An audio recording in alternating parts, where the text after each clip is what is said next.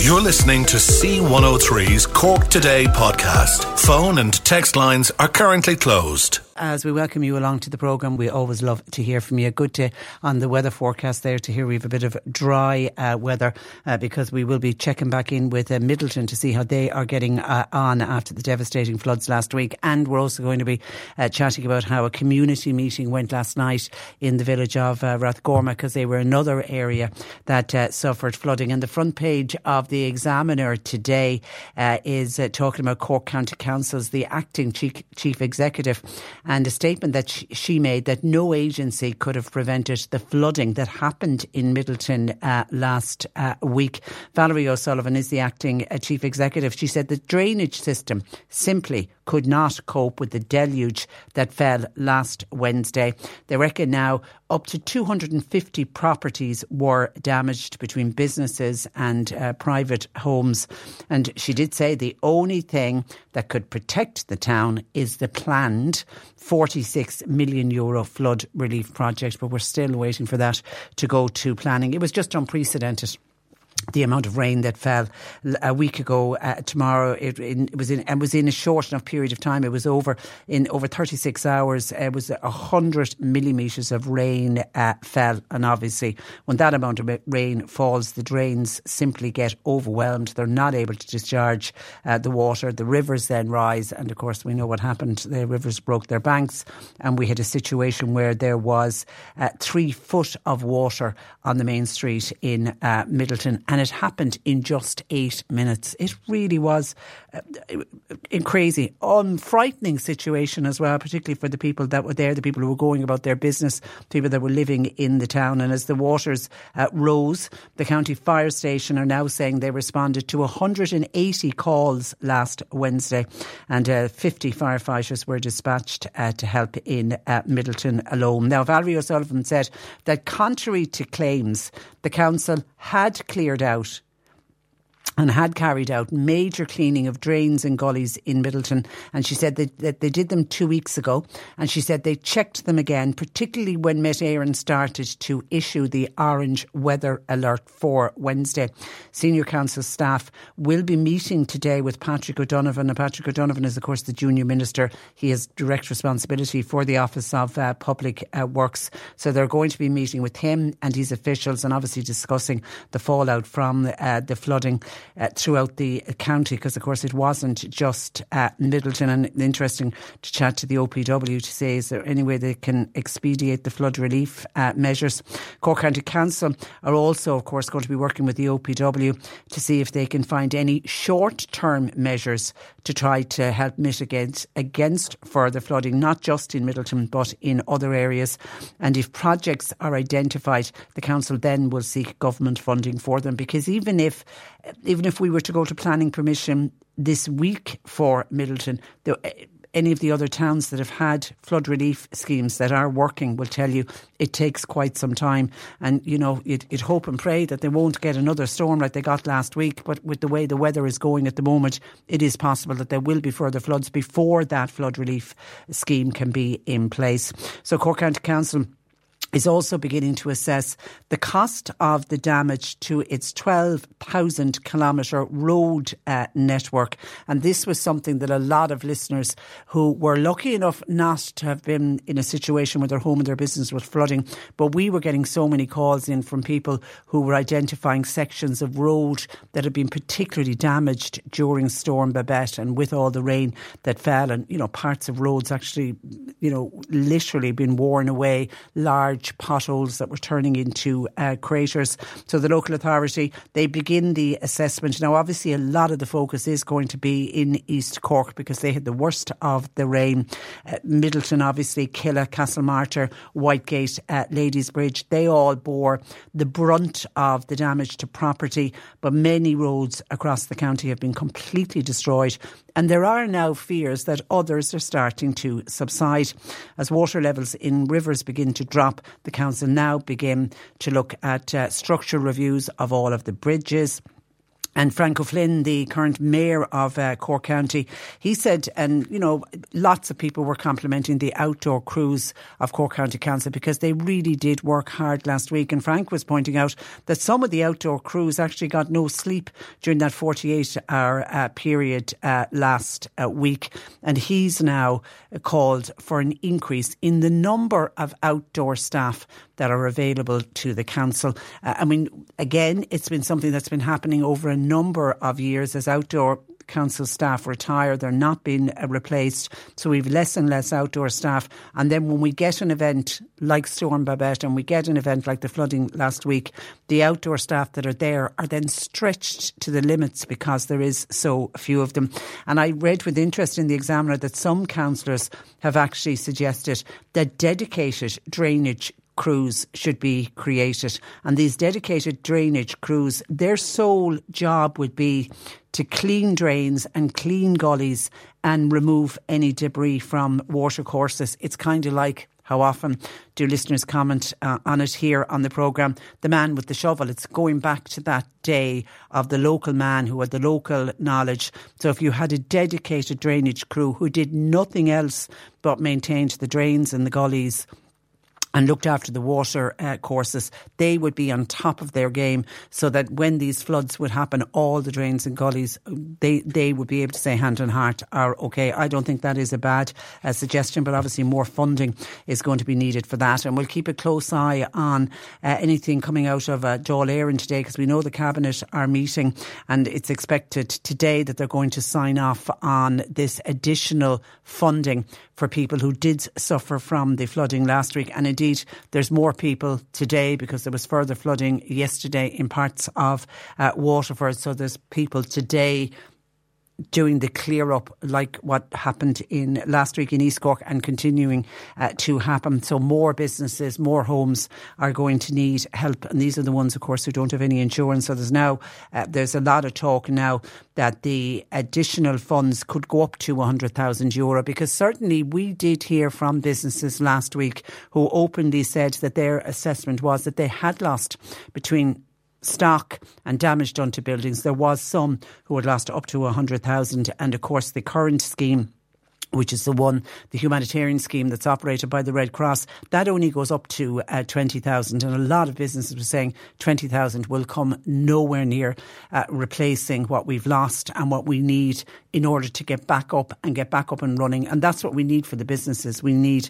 the money to be in place, the funds to be put in place so that they can get the stock that they need, they can do the repairs to their businesses and they can open their front doors and they can start to trade uh, again. And aligned with that, obviously, are the people whose heart would break for you, whose homes have been devastated and they can't go back into their homes. They need the support and they need it uh, sooner rather than uh, later. And I know one of the criticisms for the humanitarian assistance scheme that's operated by the Red Cross is that it is means tested. And that was kind of worrying some people who didn't have flood insurance cover on their home, wondering would they just be beyond the means testing. Well, I'm reading today that for full relief to be uh, available, they've modified the um, the means testing. So for a single person, the income can be up to 50,000 and for a couple, the uh, income can be up to 90,000. So hopefully that will allow more people to be included in that humanitarian aid assistance for people whose homes were destroyed. As I say, we will check in with Midleton to see how they are uh, getting on. And last night, a community meeting was held in the local hall in Rathcormac in the hope of progressing the long planned flood relief scheme for the village to see how the meeting went. I'm joined by local Fianna Fáil councillor uh, William O'Leary. Uh, good morning to you, William. Good morning, Patricia. Okay, uh, firstly, how bad did the village flood last week? Well, it was the worst case scenario for the village, Patricia, in that it was the worst uh, level of flooding we've we've had in, in, in living in living memory down there. I suppose we had a going back about ten years ago, we had a similar um, flood event, but I think from speaking to people and from being on the ground there last week, Patricia, last week's um, event was by far the worst seen in living memory in the village.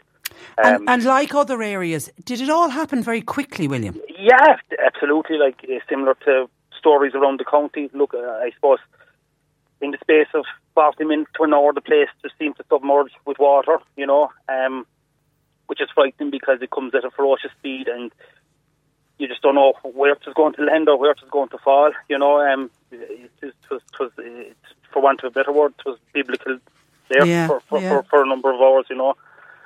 And like many other places in Cork, and my heart goes out to all property owners in Cork County, business owners, private private house owners. Rathcormac received significant damage in terms of, particularly to private uh, private properties, which were significantly damaged again. And this is the second and third time a number of these properties have been damaged. In And the when you when you use the word again, straight away we're assuming those households did not have any insurance because of those previous flood events. Yeah, a number of them. A number of them didn't. Yes, um, it, it, it's, it's an ongoing problem. Many towns and villages, you know, um, where where which, have a history of flooding, where the households can't get insurance, which is which is a problem to something a number of years ago, and go, going back to when we had the serious issues in Fermoy, and thankfully Fermoy has a flood defence system now, which is which is working and working well. You know, it was uh, uh, engagement should have been had at that time between the government, the insurance companies, all stakeholders. You know, to see how in the event of these events, how best we could come to a solution, which which to be honest never did happen, Patricia. You know, so we're left uh, again in a state of uh, in, being in the unknown. Um, what we have today, no, what we have today, I suppose, look, is just waiting on a couple of government announcements. Um, what was the mood like at the meeting l- last night? um, a lot of uh, a mixture of devastation and shock, you know, and anger. To be honest, you know, because look, we, there has been schemes moved for the village. We're part of the CFRAM flood flood, relief scheme. You know, we have we, we we're in the second tranche of them, is what we've been told. You know, we have quarterly meetings with the flood section as county councillors. You know, and what we've always been told that the second tranche of these schemes are due to be rolled out at the latter end of this decade. You know, and I suppose look, that's no longer acceptable. God, that's You too. know, that, uh, that that is too long to wait. And it was back in, i- i- if if my memory serves me right, it's 2018 was when Rathcormac was identified. Yes, 2018. Yeah. There was a number of um, consultations had before that point between the OPW and the community council and stakeholders in the village. Um, I suppose, look, the perfect solution wasn't found at that point, you know, but a number of solutions were put forward. But look, I think part of the second trench being rolled out is that they would come back to the table and come to that final preferred option, whatever that may be.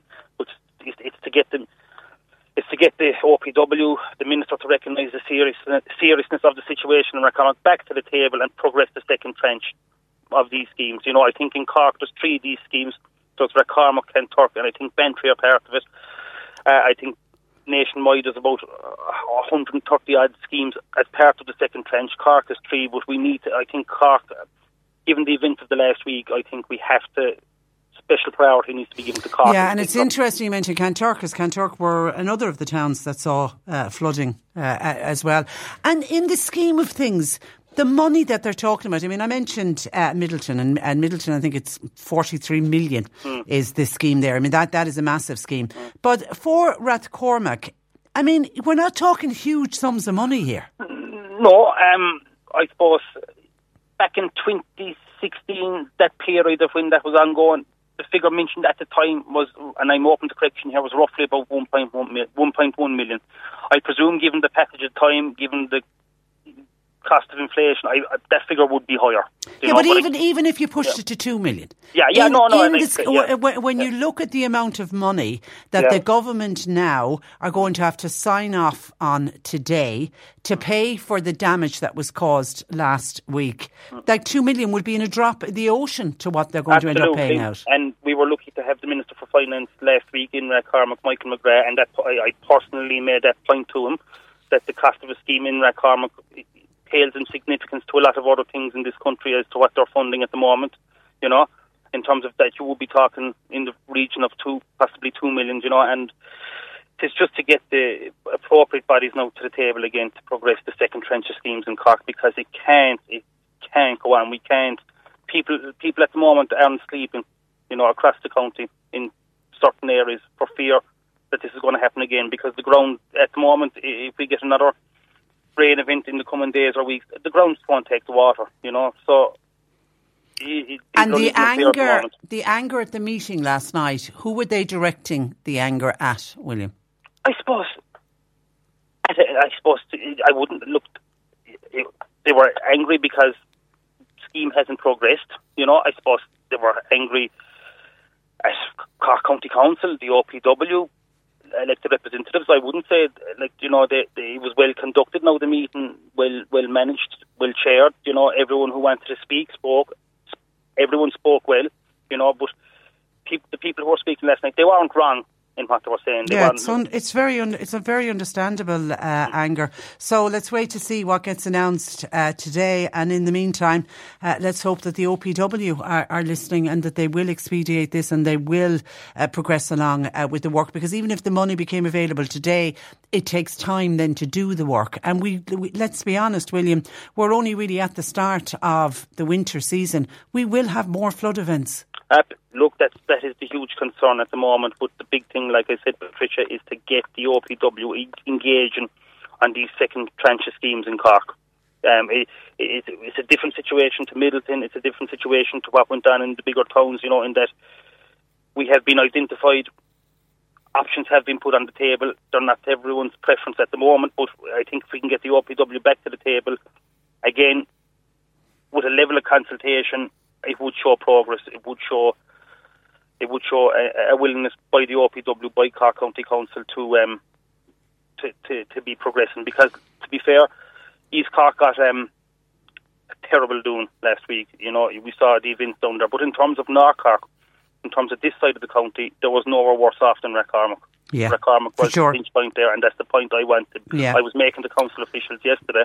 You know, we do have a northern division in Cork County Council and that's the point I was making that Rathcormac was the worst affected area at this side of Cork. Yeah. Okay. Um, uh, you know, just just for some end to be in sight for the people yeah. who, live, who live in those homes. And just while I have you on the line, uh, William, on, on a different topic, the ongoing concerns around the South Doc service in uh, Fermoy. Uh, as elected members, have you been able to engage with the management of South Doc to find out for once and for all what's happening? Absolutely not, Patricia. This has been our biggest grievance. Um, you know, as you know, the red eye service was removed. The red eye service being the ten, the being the nighttime service from ten at night till eight in the morning. That has been removed uh, since the middle of July. Um, so, look, the service is still there until eight o'clock. But since that point in July, we have tried every human measure possible to engage with the management of South Doc, and they have, to this point, point blank, to even acknowledge or request for that, which is hugely disappointing. I we we all know services in this country are stretched to the limit. You know, we were more or less trying to engage with them to see at what level we could help them and assist them if there is an issue with, with providing GPs or locums to South Doc. That's that, that, that that's where we were at with that. But their their their steadfast refusal to even engage with public representatives, you know, they are part tax taxpayer funded, but their refusal to even engage with us has been just galling. It's, it's, frust- you know, it's frustrating, yeah. and I know every time we uh, contact them, we get the standard line back. Currently, no plans to close yeah. the Fermoy Treatment Centre, but that's that's not really the question because I, I, the treatment centre that's there in Fermoy is a limited. Yeah, and we've all got the same response back, Patricia, and you summed it up there, and that is the reply we all get. Currently, there are no plans. Yeah and that is the concerning word in all their replies currently. So all we want, you know, is a level of clarification from them once and for all. You know, what are their long term plans for the service across Cork? You know, uh, can they clarify as to why the service, the night, the red eye service, the nighttime service was removed in Fermoy? Why did that happen? Is there, from from a political point of view, is there anything the political system can do to reinstate that or assist them in that? You know, but there, look, when when, you, when people don't engage, you know, what, there comes a point you have to say, what can you do? Yeah, and you, and you have to remember that it's a huge area, which means from 10 o'clock at night until the GP service opens at 9 o'clock yeah. in the morning, there isn't a local service uh, for a huge area. Absolutely. Like, my uh, catchment area is massive. Look, you've, the, you've Mitchellstown, You've all the surrounding villages. You kind of have West Waterford coming up using the service, South Tipperary, parts of Limerick coming into the area as well. Do you know? So it's a huge catchment area, and to have that taken away. Some people never used the service, but the fact that it was there was provided a level of reassurance to people. That peace of mind. There. It's peace yeah. of mind, and yeah. and we all know, you know, if uh, particularly if it's a sick child or an elderly, vulnerable person, mm. trying to ask them, please don't get sick uh, outside of 10 o'clock at night, hold, you know, wait. It's crazy. It's it's yeah, crazy. It, All right. Okay, uh, and listen, keep knocking on the door. They'll eventually they're they're going to have to respond. Uh, but William, in the meantime, thank you for that, and thanks for joining thanks us on the program. Uh, good thank morning to you. That is uh, local Fianna Fáil councillor for Rathcormac, and that is Councillor William uh, O'Leary. Moving to a different topic, but I will come back to and see a lot of calls still coming in about flooding and flood events and what needs to be done, and I will come back to them. But I want to move on because there is real concern that up to forty one thousand cows could be slaughtered in the next ten weeks weeks. This is as a result of changes to Ireland's nitrates derogation. Raising his concerns is Cork Southwest Fine Gael Senator uh, Tim Lombard. Uh, good morning to you, Tim. Good morning. And you're welcome to the programme. Now, earlier this month, of course, the final implementation map was published, so farmers now know where they stand. What are the options open to farmers who must now reduce their nitrates? So, if you're a farmer that's into kind of for lack of terminology, in the red zone, as we call it. You're looking at a scenario that you have to reach a 220 stocking rate of organic nitrogen by next year. So you probably your options are very limited. Your options are you can get more land, which is very, very limited out there altogether. It just isn't there. You either can try and export slurry, which isn't an option in the majority of farms because the majority of farms have enough slurry and they don't want to import slurry. Or you have to go down the scenario of destocking, which is basically culling your cows. And the real issue here in this entire debate is that when the map was published, this famous red and white map that dictated what area you're in, it was published on the 1st of July. The majority, if not all, of dairy farmers finished their breeding season on the 20th of June. So they actually had their stock and calf. So they hadn't the opportunity to actually manage the cows out of the system. And because of that, we have the potential of over 41,000 animals, which are all in calf, six, seven months in calf at the stage, and they'll have to be slaughtered between now and the 1st of January if farmers are to reach their 220 derogation limit that's set in the red and white map. That's so a huge number, Tim. It's frightening. It really is. So basically, what I'm talking about here is an average dairy farm in Ireland is roughly 100 cows. Okay. In New Zealand, it'd be roughly 400 cows. So if you're a derogation farmer and you now have to destock to reach the 220, you must take 15 cows out of your platform. So for 100, you must go down to 85 and that's going to be across the majority of all of the actual farmers in the red zone, which affects Cork, Kerry, Tipperary, Waterford, the entire dairy heartland of the area. So we're now going to see the potential that these animals have to be moved somewhere. And farmers have to stay within the regulations. They're going to be compliant. So the option is that they'll have to dispose of these animals. They either send them to the factory or send them to the mart. And even if you look what's happening at the mart, um, usually cull cows be sold in the mart from half 11 onwards.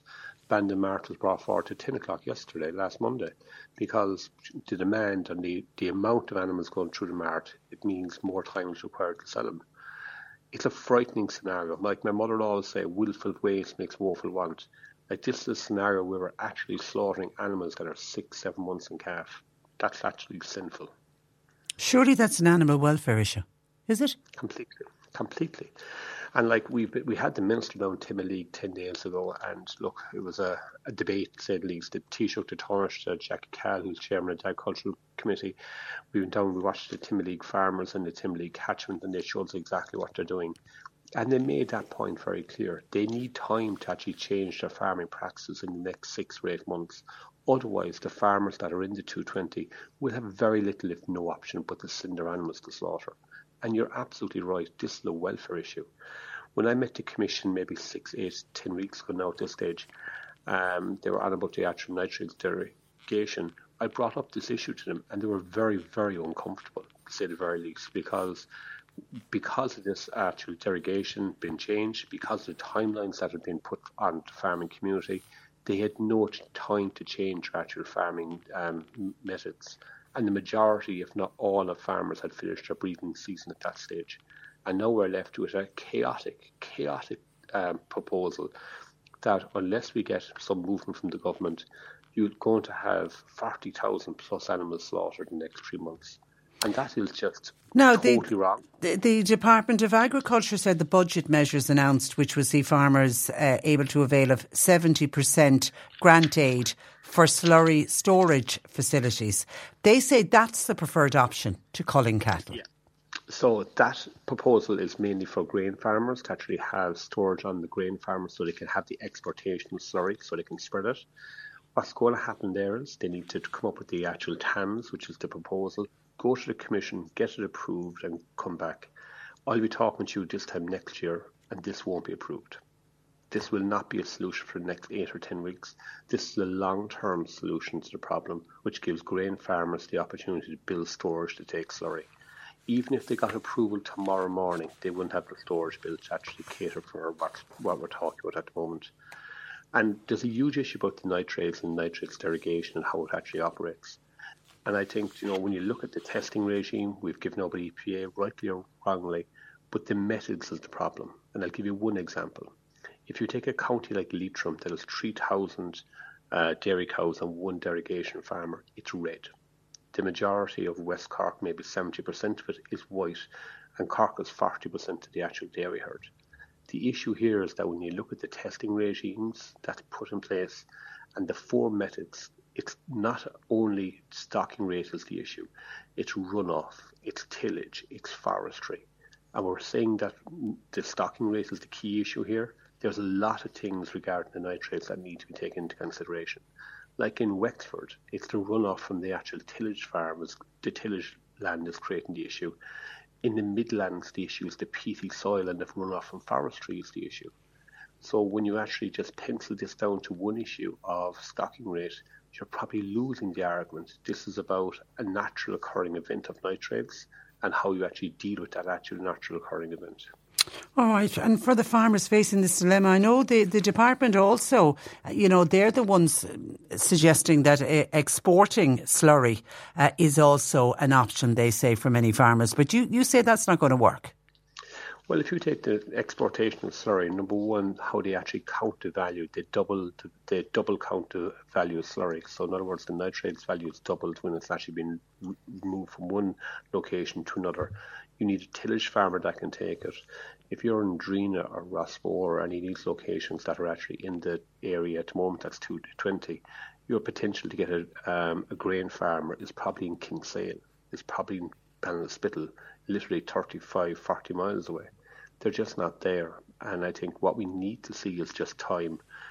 And I think that's the solution here. Farmers need to just get six or eight months of grace period so they can readjust their stocking rate so you don't have the carnage. If they got that six or eight months of um, um, actual grace period, next June and July they can destock when these animals are calved down. And that would be as you rightly said earlier on, sort out this huge issue of animal welfare, which is yeah, it's it's yeah, it's just not giving them the uh, the lead in time, and and you also feel the you know the issue of uh, increasing the amount of land that it, that you feel wouldn't be an option for many. See, everybody then will be in the same catchment area, will be looking for land. So you have one neighbour looking for a piece of land, the other neighbour's looking for the same piece of land we're not making more land out there, so the competition and the and the availability of land just isn't there. Yeah. Because all the farmers in the catchment are all are all looking for yeah, of course, of course, everyone's going to be going to be looking for the same amount. Now, I know uh, you're vice chair of the Joint Oireachtas Committee on uh, on uh, Agriculture.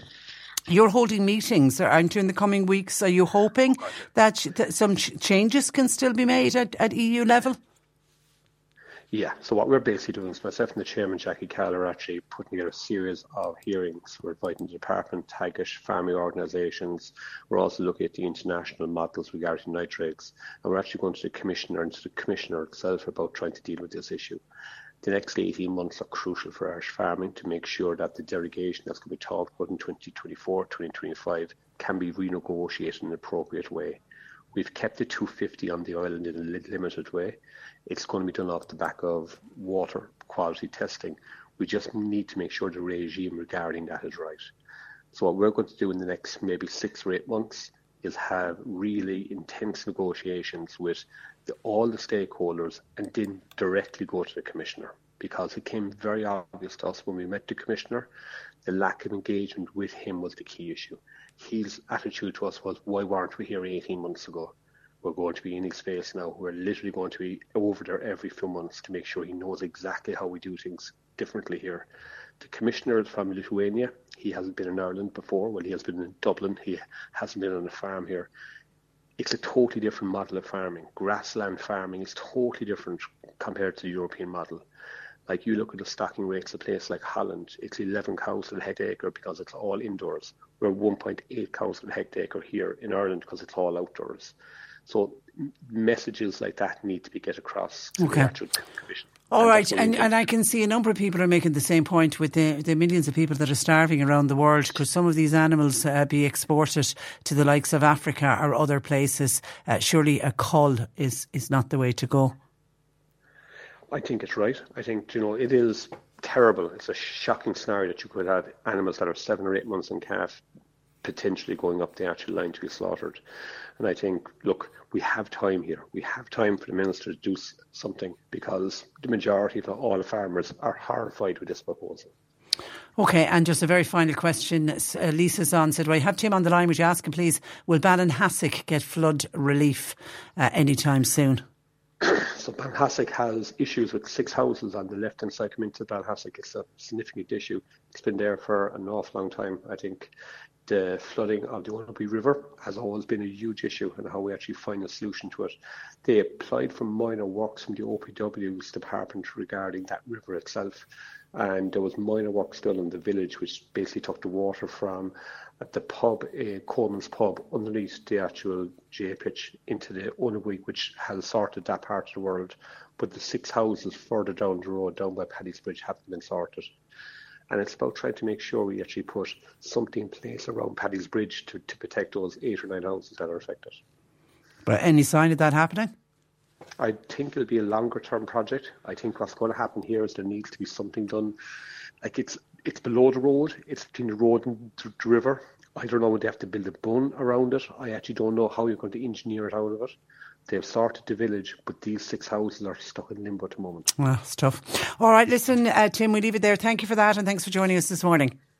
Cheers. Uh, good morning to you. That is uh, Fianna Fáil West Cork uh, Senator Tim Lombard. A lot of topic, a lot of commentary coming in about flooding, but also about my chat on the derogation, and we could be losing, and farmers could be faced with having to cull 41,000 cows, and it will have to be done in the next 10 weeks if, um, if no changes made to the nitrates derogation. But on a completely different topic, and I, am really interested to, to I'm sure there are others listening will identify with Anne and will have gone through something similar at uh, some stage. Anyway, Anne contacted us to say, Patricia, I texted you back in July. It was to do with an insurance policy. Now, it's an insurance policy that Anne took out many, many years ago. It's one of those insurance policies. It's life cover that should she pass, there's a sum of money that is paid out. And she said, I took it out at the time when my children were young. I pay over the phone by card and they contact me every year and I pay. Now, uh, my husband died seven years ago, and they keep sending the renewal notice in his name seven years on. Then last month, I finally, finally got the renewal notice out. And guess what? It was in my name. I was delighted, but that has taken seven years of Anne obviously contacting the company to say my beloved husband has passed away. I still am going to pay this insurance uh, policy, but can you send the renewal notice out in my name? So Anne said I rang up the company, as I always do every year, and I paid the premium with my credit card over the phone. Then on Thursday, a letter arrived. It was the payment receipt. But guess what? The payment receipt and the letter arrived back once again addressed to my deceased husband. How stupid is uh, that? It's, it, yeah, it's frustrating as well, and I, I and I know for a number of people, and I would have spoken with people over the years about it, it can be really, really upsetting to have letters arriving in the name of a deceased loved one. Bereavement is hard enough, and people struggle and do their best to get through that awful, awful bereavement journey. And for some, the process can go on for many, many years. And the last thing you need, particularly maybe on a good day where you're feeling there's a bit of light at the end of the tunnel, letter drops through the letterbox, out you go, pick it up, and it's in the name of the deceased uh, person and that that wave of of sadness and sorrow and grieving can just, you know, flow over somebody again. It's just, it just frustrates the life out of me why companies can't get this right because it's obviously a simple thing that it's it's a computer. I absolutely accept it isn't somebody sitting down once a year generating this letter and saying I'm just going to annoy Anne in Ballintemple and I'm going to send the letter out in her deceased husband's name. It's a computer that's spitting out these premiums every year and they go to the post and then off off they go. But surely it's a simple thing of going into the computer file where Anne and her husband's name both were when they both took out the policy, deleting Anne's husband's name and just then leaving it in Anne's name, full name, full address, and just sending out the renewal notices. And the fact that she could get a renewal notice with the correct name on it, pays the premium, and then the receipt comes out, but we're back to square one again with her dead husband's name on it. It's just really, really um, uh, shocking. And that got me thinking then are other people having problems trying to get the deceased name of a partner removed from a bill or, you know, from some other service provider that you have, that you're getting bills into your house. Is that an ongoing uh, issue? Because I know at one stage they were trying to introduce like a one stop shop. I'm sure they have it in, in the UK. And it's just where, where, as soon as somebody dies, you sign up to this, and then all of the providers are linked into it, and everybody's notified, and then they know to remove that name from a particular bill and then get whatever the new name is going to be put uh, on the bill. But, as, uh, you know, it can be, it's, I sense from Anne's commentary to it, she's more frustrated uh, by it, but it can be really upsetting uh, as well.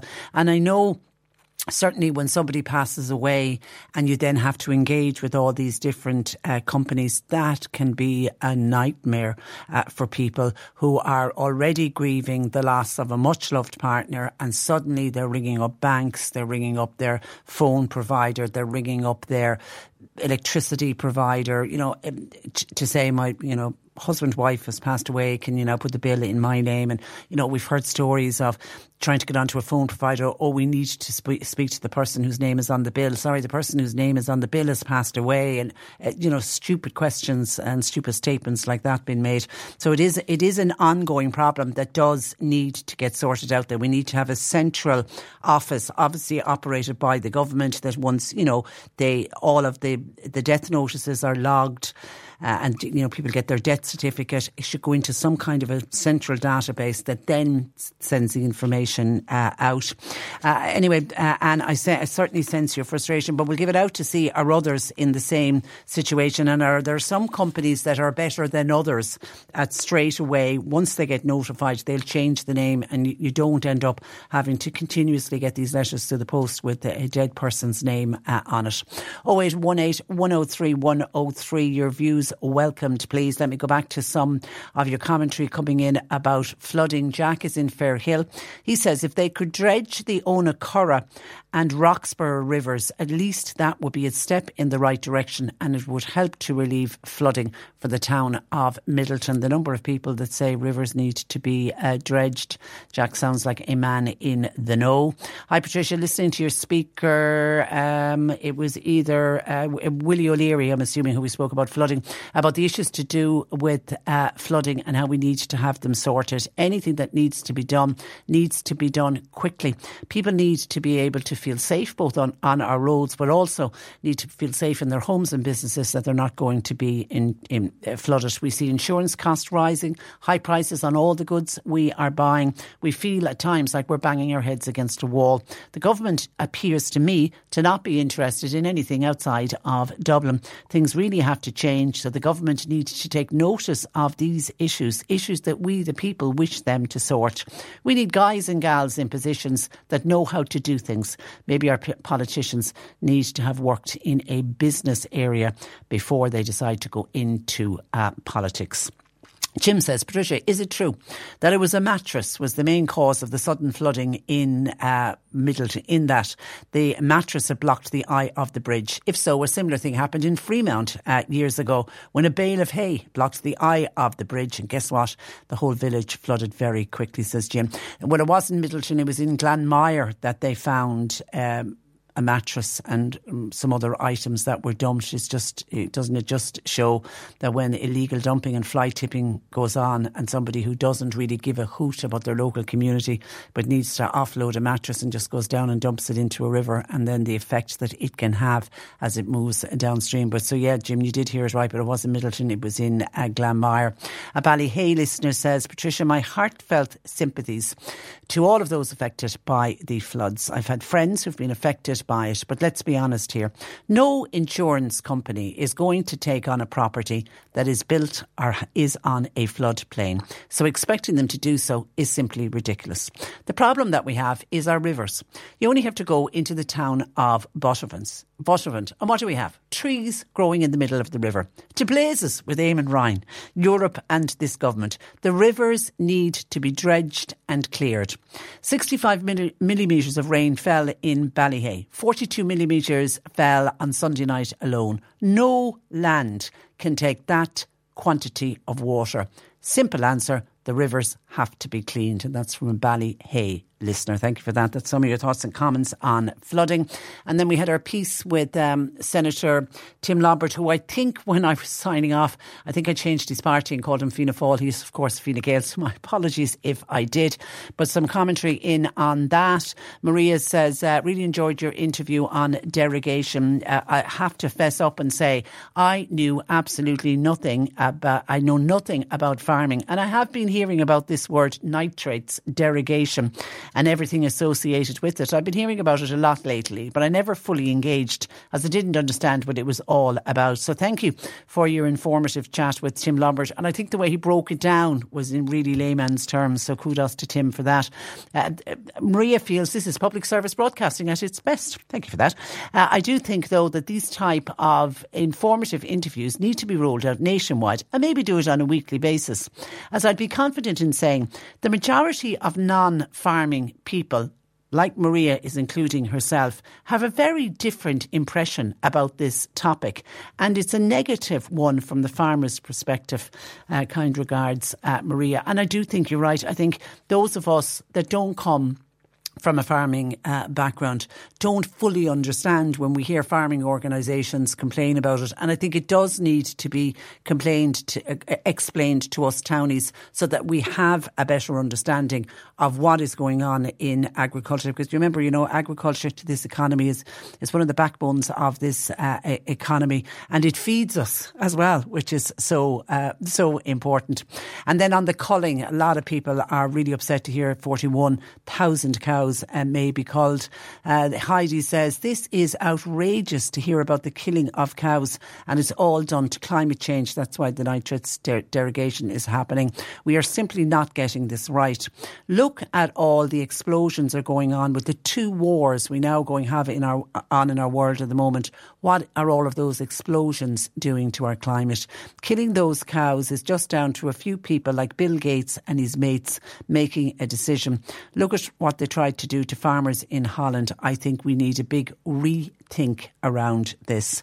As from Heidi, Bill is in Clonakilty says in 2013 the quota was removed. This was the milk quota. Simon Coveney, the then Minister for Agriculture at the time, was advising all farmers to expand, expand, expand. Farmers did. Now farmers are being told, well, sorry, you have to do the very opposite.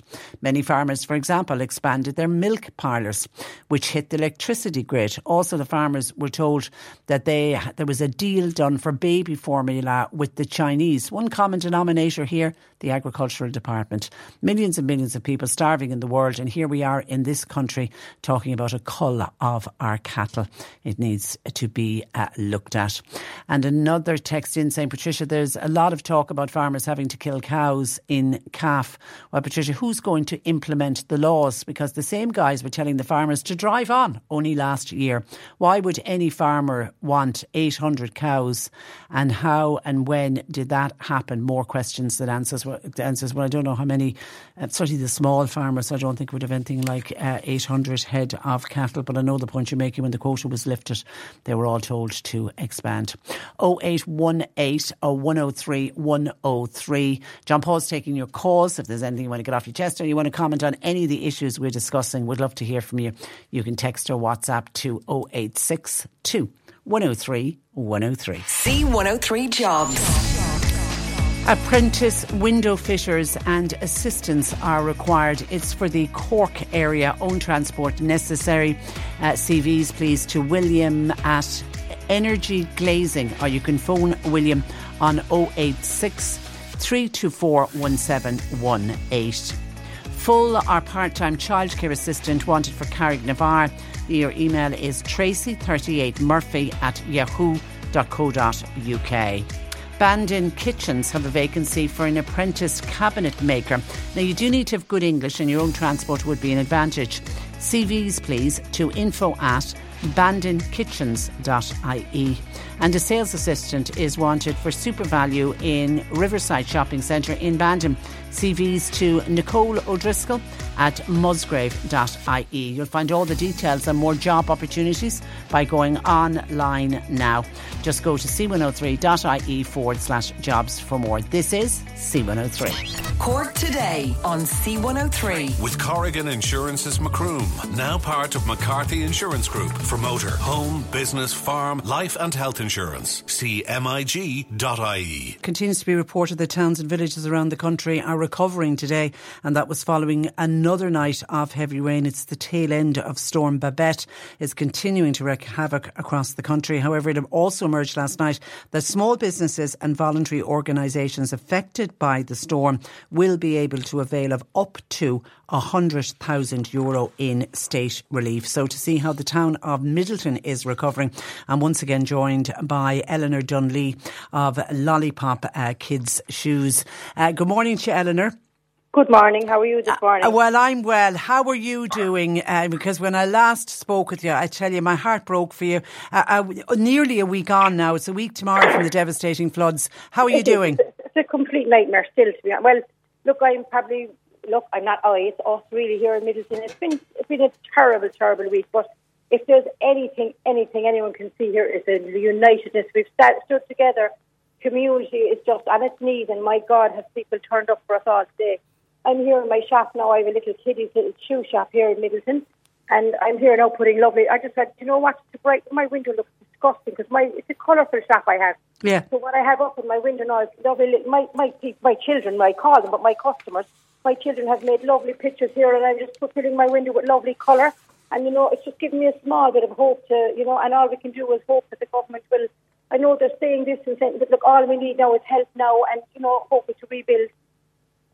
Yeah, and actually, um, I've John Paul has just handed me a picture that you've sent on of the pa- the little paintings from oh, uh, the children and, and the lovely and the rainbows, the yeah. rainbows of hope. Uh, they're, it's yeah. beautiful. It's beautiful. And that's what we have to keep is a rainbow of hope for everybody here in the town, for people's homes first and foremost, and businesses. Then, so look, we can just we just have to battle on. But like I have, as I, I was on to one of my my reps today, who I buy stock from it's all foreign companies. I deal with this German. We have no Irish companies that make children's shoes anymore. So it's, a German company, and the help that he's offered, people have just seen something else. So I, he said to me, "What what sizes do you need?" I said, "Kevin, I have nothing. I have nothing. So anything better than nothing is better than nothing. If you know what I mean." So look, it's been a tough tough couple of weeks for yeah, and and of course when you spoke with us last week, you had explained you you'd got your Christmas stock in. Absolutely, but it's just it's just you're here now. I'm standing, and do you know what I'm doing now? As I'm speaking to, is putting pictures on the window of children have dropped beautiful little drawings down. Just a little personal little letter, and all these small little things really will bring us all together again. Hopefully. Yeah, yeah, and and you're you're right to point out from the minute we started talking to people in Midleton, everyone was talking about even that you know the day of it and the day after. Oh, uh, the people have totally oh. rallied rallied isn't the word for it, you know. I mean, and look, all we need now is for people. There is, we're very lucky this end of the town now. There's a few businesses starting to open. Great. And um, Panda restaurant up across, up next to me, the Latatori across the road. So I'm just pleading with everyone, just even if it's just a matter of coming in, getting a sandwich, support local, and you know, we all kind. Of, we're, it's like it's like that we're all in this together, and we'll pull each other out of it as best we can. It'll probably, if I am to open again, it'll probably be maybe three to four weeks. I'm not sure. I want to open yesterday.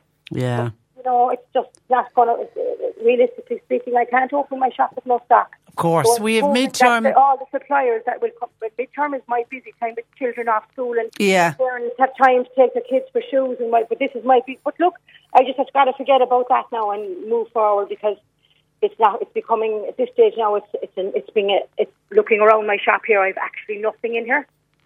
Yeah, and the cabinet today, Eleanor, expected to sign off on this enhanced uh, scheme, and, and you know the rumor is that it, it'll be as high as as a hundred thousand.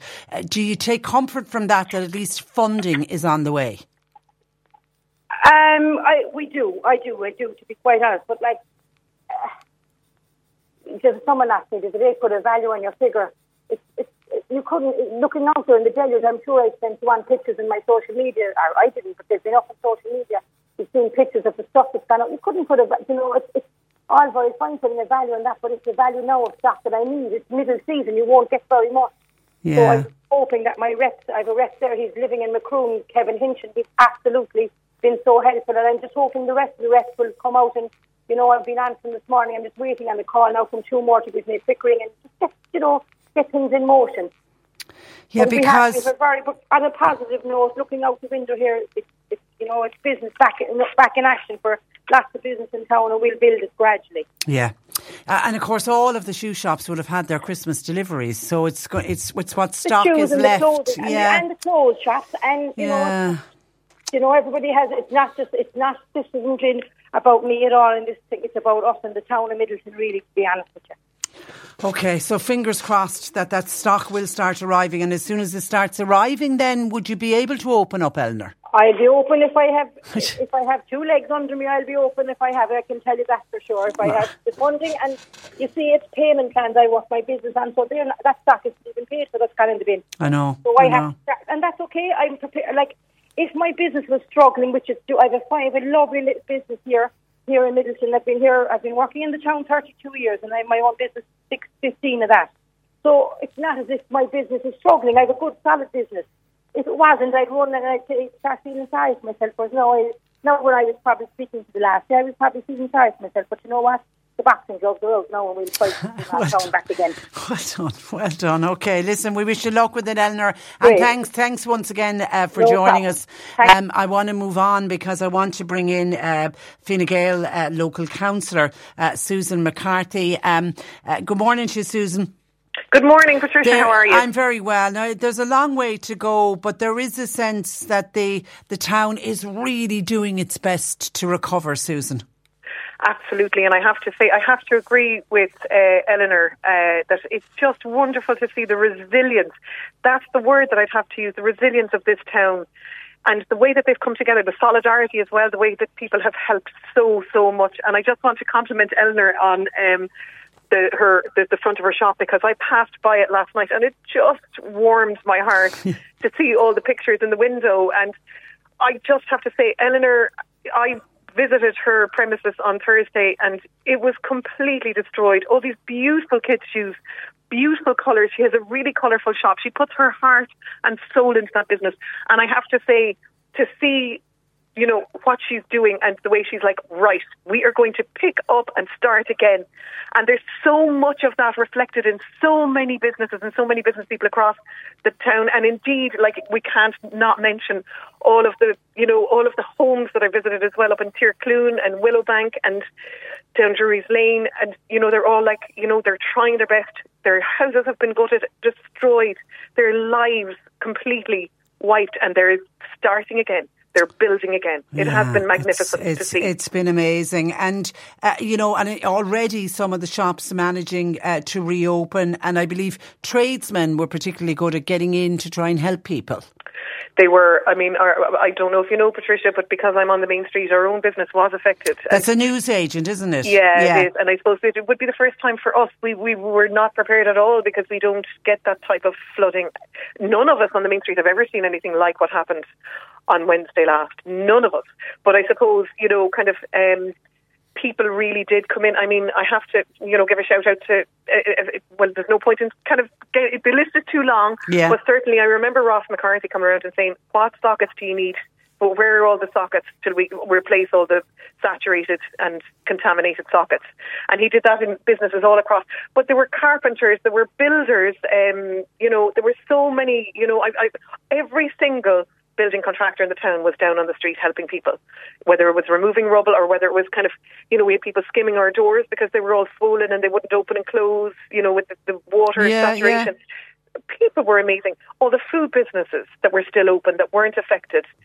There there was a constant flow of food in, you know, in, into every business in town, and there were hundreds and hundreds of people affected. And and they were also went out to. I've heard of businesses, you know, Cornerstone Pizza bringing food up to estates. It was just incredible. It was incredible, and you know, we have we have had such horrible loss in this town, but my God, have the people come together. Yeah, it, it, it's good for the soul, isn't it? Sometimes, you know, nobody would want what happened last week, but the reaction to it has been simply incredible. it's be it's nearly the, the event itself was beyond comprehension, Patricia. But Yeah. then you see the response to the event that was also beyond, oh, way above and beyond what any of us expected. Um, I suppose be, me being a public representative, I'm affected politically. I'm perfect, you know, I'm affected pro- professionally with our business and personally because some of our home was damaged as well, some of our, our, our own belongings.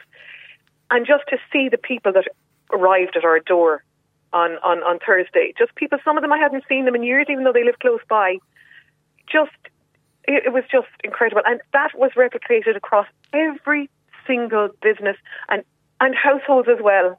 Like, there's no point in getting into the list of, you know, because we've already discussed that, but the emergency services, whether it be the fire department, whether it be the civil defence, everybody just came together and they were all local people.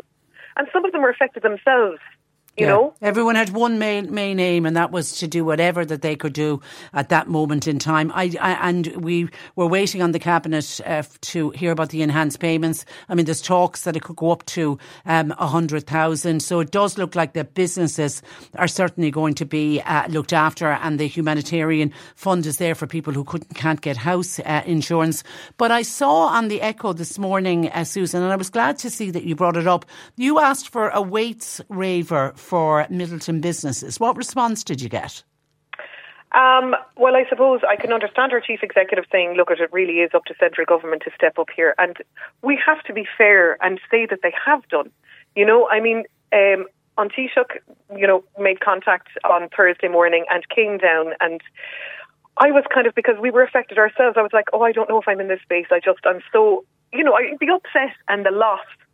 I just didn't know whether I was able to put that hat on and go around with him. I really, you know, but he went around, he assured people, he gave people time, and he assured us that there would be a huge increase. It was originally 20,000 during the last flood, that particular humanitarian assistance fund. That has now been, as we know, we're, we're going to hear confirmation of that at one o'clock, but that is being increased fivefold, you know. And um, if that is correct, and we, we're, we're assuming it is because I've had it from pretty good uh, Sources. sources. So I would imagine now, I mean, there may be some opposition from deeper, from that side of the, the, the cabinet. But please God, I would say from, from all the ministers that visited here, and, and, you know, I must say they were welcome to, to come down. I'm glad to have shown them the devastation, the scale of it. They are responding because they have seen it and they have seen it's been like nothing they have ever seen anywhere across the country before. This is the worst that they have ever seen. I think everyone Ever. everyone is is acknowledging that. Everyone is is, Yeah. is acknowledging that. So uh, onwards and upwards for Midleton. It will. I mean, it will take some time for all of the shops to be uh, fully reopened, uh, but. The shop local is going to be now more important than ever this Christmas, uh, Susan. Absolutely. We really need to get that message out, Patricia. And and we're inviting people from other towns. And, you know, it, it is lovely to see, I, you know, obviously people from across the county and indeed across the country have reached out to me, you know, in my position as a public rep and said, I will be down. People are actually going to travel to come and shop in our town That's great just to hear, to give isn't it? support. Honestly, Yeah, that is yeah. that is it's just so And I had the lo- I had it. your local primary school on yesterday at CBS talking about their fundraiser and they're blown away by the generosity of people as well. So so well done one and all. All right, Susan, listen, we'll leave it there. No doubt we will talk about it uh, again and in particular the push to have the flood relief scheme put in place for the town. but thank Absolutely, you yeah. for taking time out to talk to us today. Thank you, Patricia. Good morning you. to you. Bye bye. That is uh, Fine Gael councillor for Midleton, uh, Susan McCarthy. Herself, uh, their own business and house uh, and home affected by the flooding. And before that, we heard from uh, the wonderful Eleanor Dunley with her fabulous uh, Lollipop Children's Shoe Shop. In the last uh, 20 years, nearly a quarter of Ireland's pubs have closed, with Cork and Limerick losing almost one in three since 2005. So to hear that a young 19 year old has decided to take over the running of a pub is an unusual event in itself. To find out why and more, Dermot Lahan joins me from the Rock Bar in Newmarket. Good morning to you, Dermot. Good morning, Patricia. How are you doing? I'm, I'm doing well. At 19, you're just about legal to be able to drink. Just about let, right. let alone take over the running of a pub. Now, there, this the Rock Bar in Newmarket, for people outside the area who don't know it, it, it hasn't closed. You're simply taking it over. Isn't that the Yeah. case? That's right. Yeah, it, ha- it hadn't closed down. So, um, why did you decide that the pub trade was for you? Well, I'm working in it. I've extended family that own a pub in Wheeling, Quinlan's Bar in Wheeling. Okay. They'd be extended family of ours, and of course, since knee high, I'm collecting glasses and that kind of crack. And then I went working in hotels, the International Hotel in Killarney. I was serving tables in the Rose Hotel in Tralee. Then went into the bar work and got to like it. And did I did I see your college course was hotel management? I done a college course of hotel management uh, for a year in Tralee. So you kind of looked at all aspects, but it's the it's the pub side of it. Is the is it, do I take it that's the part you Yeah. most enjoy? And, Yeah. And and why do you think you enjoy it so much? I just, I'm just the kind of person that likes meeting new people. Do you know, just like likes the chats. We'll put it that way. Uh, and what did your family make of the decision? You're at the start, like they were questioning, they were questioning the whole thing, of course, but they're kind of after coming around it now. So, But there's a lot more to running a bar than just pulling the pints. yeah, of course, there's a lot of work now. There, there's more work than I realised. Like behind the scenes, we'll say between paperwork and ordering and everything that follows it. Like, And it isn't. There's a lot of overheads as well, isn't there? I mean, Yeah, it isn't. It isn't cheap. Like, like it was a it was a big investment to start off. Like between insurance and stock and ESB, Wi-Fi, you name it. Like they're all big bills now. Now you're it's you're you're in Newmarket. You're in a rural town, so I, I, take it you're not open from half ten in the morning. No, I'd be kind of during the week now. I'd be I'm working nine to five myself, so to be six o'clock every evening during the week, and then I'd open about three o'clock on a Saturday, and then about half twelve on a Sunday. Hang on now, backtrack there a bit. You you're working nine to five Monday to Friday, I am. and then home a quick bite to eat, and you're out to the pub. And ready to go again, yeah. And have you anybody else working in the pub with you? I would at the weekends, all right, but I do it during the week myself. I would have a hand the Saturday and Sunday evenings, but other than that, You're obviously not shy of work. oh, definitely not. Then And what's the Well, what's the day job? I'm with Munster Fire and Safety in Mill Street, where Oh yeah, so, uh, I'm actually fire extinguishers. I, I'd be servicing fire extinguishers. We do be replacing fire extinguishers. We do fire alarms, safety clothing, you name it. yeah. So are you out and about on the road then? Calling Yeah. to yeah, calling to oh, Yeah. so, so you you have a job where you're interacting with people during the day as well. Yeah, of course.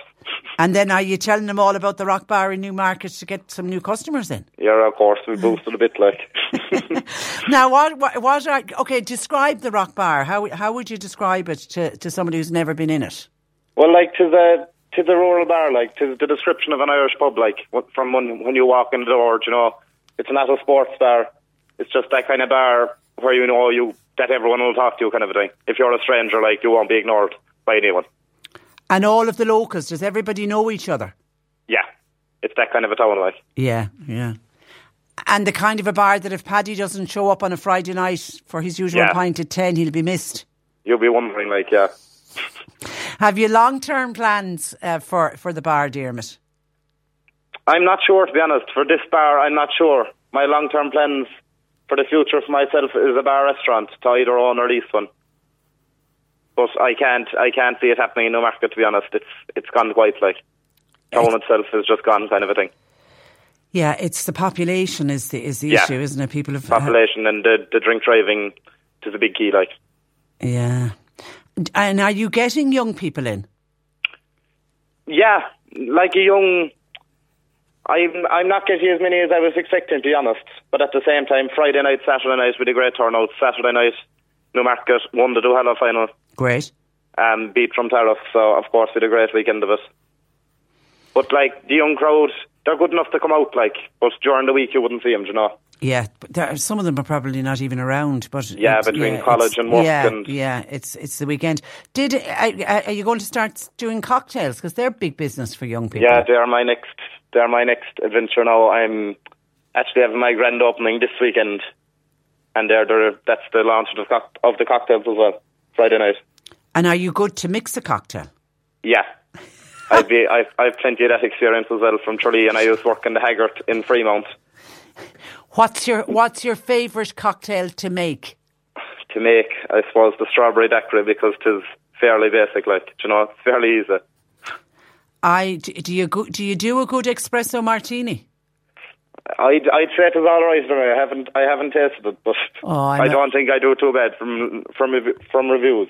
I'm a big fan of the espresso martinis, but I'm partial to a strawberry daiquiri as well. So I'll, uh, so I'll definitely be in because uh, the cocktails are. There's been an explosion, hasn't there, in, in cocktails? Yeah, they're they're really taking off. Like, And like what- they're they're they're pricey. Like, but there is, you know, there is something different to them than a regular pint or a regular spirit. Like, you know. And the younger generation for sure are into. Yeah, are of into. And what about then the zero alcohol? Are, are you seeing anything? I know you're you're not long in, in, at the moment, but are you are they selling well? They're selling all right. We actually have a trad session here on Wednesday night, and that would be kind of our night for the minerals and zero alcohols. I have um, two two zero alcohol ciders and the Heineken zero zero. But like they'd sell away okay. It's just, of course, people can't drive home now. Like after having a few drinks, so Yeah, so if people want their to, only choice. Yeah, and not everybody wants to be filling up on, on soft drinks, so they, they Yeah. and they have. I mean, you, you'd be way too young to remember when they first the non-alcoholic beers came out. I mean, they were disgusting. How there was nobody drinking them. Yeah. But, but now it's it, you'd be hard pushed, wouldn't you, to tell yeah, the it, it's like it, if I was driving when I used to be going out, we'll say the weekends, and if I was driving for the Saturday night, the Heineken zero zero, I can't taste the difference. Like. yeah, you couldn't. You couldn't. And I know I'm not a Guinness drinker, but I'm told the zero zero Guinness is the same. Yeah. Uh, and uh, and I mean I know you can buy zero alcohol gins and everything, and it's it's, Mm-hmm. it's, it's it's very hard to tell to tell the difference. And then for people trying to get home after a night out. Taxis. I mean, taxis is a huge issue in, in city, in urban areas. But is that a massive issue in rural? Yeah, it is. It is a huge issue. Like around here, really, we've no we've no taxi service. What we have on a Saturday night, there's the local link. It's kind of a bus service that collects you from your house at a certain time, and it'll drop you home at a certain time. But that's that's the only option all week, like the Saturday night. Yeah, It is Uh, a great it is a great help, like for anyone living rurally, but at the same time for one night a week, you know. But at least one night a week you can be guaranteed you'll be Yeah, of dra- course, yeah, you'll be you'll be guaranteed dra- your few customers, like. Yeah, and then you need to get groups need to get together, and one has to be the designated driver for one week, and that's that's the other way to solve it. Listen, uh, Dermot, we wish you the best of luck. You're having, did you say, an official kind of an opening this weekend? Yeah, the official opening now this Friday night. I have music from Big Maggie and Billy O'Brien to open us up. Big Maggie And and, Billy O'Brien. Okay, yeah, that's And what- we're going uh, 70s, 80s disco then on the Saturday night, and then uh, country and western disco for kind of kids and adults the Sunday evening. Okay, you've got a busy weekend ahead. We wish you luck with it, uh, Dermot, and, and, and well done. Well well done. It's a, it's a huge undertaking for somebody uh, so young. So we we wish you luck, and you've got great ambition about you, and I think you're really going to go far. But listen, thanks for taking time out to talk to us. Thanks a million, Patricia. Okay, good morning See to you. Bye bye. That is uh, Dermot Lahan of the Rock Bar in Newmarket. I'll have to make it my business to go uh, and have a strawberry daiquiri there. Uh, Eddie in Oven says, best, best of luck to that young man in his new venture in the pub uh, trade. Yeah, it's just when I was looking yesterday, when I knew Dermot was coming on and I, w- I was going back through the figures because I've done so many interviews about pubs closing, particularly pubs closing in, in rural areas. And, you know, um, uh, hear a fifth of, we've lost a fifth of our pubs. Now, some will say we had too many uh, to start with. But when you dig down into the figures, us here in Cork and our neighbours in Limerick, we've been the most affected in that we've lost one in three. Uh, since 2005. So there was, you know, it's good to see Dermot decided, no, I'm going to do something about that and I'm going to take over the local bar in uh, Newmarket. That's the Rock Bar. Good luck to him, uh, particularly this open, the, the official opening this weekend. Michael in Bale Nua in Bantry wants to send congratulations to Austin O'Connor. Austin is from Pencil Hill, Hazelwood, outside Doneraile. He won a five star show jumping award in Maryland in the US of A uh, this week. And he said there's not enough being said about this young uh, horseman. Well, we've mentioned Austin O'Connor before on the programme. He's, he's represented this country and done extremely well for Ireland. So congratulations. But I was unaware of what he's won in the States. So congratulations to Austin. And thank you Michael, for enlightening us, and we're glad to give Austin uh, a shout out. Jim then was on to us. Uh, is this to do with his health insurance renewal? And we're coming up to that time of year for health insurance renewal, uh, particularly as we get to the end of the year, the start of January. It's going to be a busy, busy time. And I think most people are kind of dreading the health insurance premium coming in because uh, we everyone is expecting what we're going to see uh, increases. Anyway, uh, Jim's health insurance renewal arrived. Now, he says he's been paying health insurance since the 1960s. But this time on the bill, a little bit of time in his hands. He decided to start reading the small print. And he's, he came across something that's called the health insurance levy. And he said for himself and his wife, the health insurance levy on his renewal came in at 857 euros. Jim thought that was a huge sum of money. And he's wondering how many others realise how much they're paying into this health insurance uh, levy. But he just couldn't get over that it was nearly a thousand euro for himself and his wife. And the health insurance levy has been in for uh, for a number of years uh, now, and it, it involves transfer patients between health insurance and it is to spread some of the the claims costs of the higher risk older and less healthy members among all of the private insurers in the market, and it's in proportion to their uh, market share. And they brought it in. It was to stop health insurers then cherry picking and only going for the younger people who, like Jim, back in the 60s when he was paying his health insurance, he didn't have any claims in. But as he's getting older, that's when he starts to have the claims. So they needed to make it as fair as possible so that all health insurers would take equal proportions, but some will take more of the older because people might like to stay with their same health insurance provider, for example. So, in order to balance it out, they introduced this health insurance uh, level uh, that unfortunately we all have to pay. We don't have any choice. How how much is actually set on, I'm not too sure, but then it's divvied up between all of the different insurance companies to balance out how many older versus how many younger uh, patients or uh, clients that they actually uh, have. And John Paul tells me he is get, trying to get an update figure on health insurance uh, levy uh, he's trying to get an updated figure from revenue as yeah, I'm interested to know how they actually work it out, that how much is paid. Is it a standard amount that's paid across each uh, premium? I'd be interested in that. 0818 103 103. And then there was some people reacting to Anne, who uh, eight, seven years ago, her beloved husband passed away, and seven years later, she's still getting a renewal notice on an insurance policy. The insurance policy now is for her. At one stage, it was obviously for her husband. She's paying the premium every year, but it's just annoying her that the renewal notice comes in her husband's name, even though she's contacted him. And obviously, their insurance company, I'm assuming they paid out on, on, on her husband's policy, says they know he's now deceased.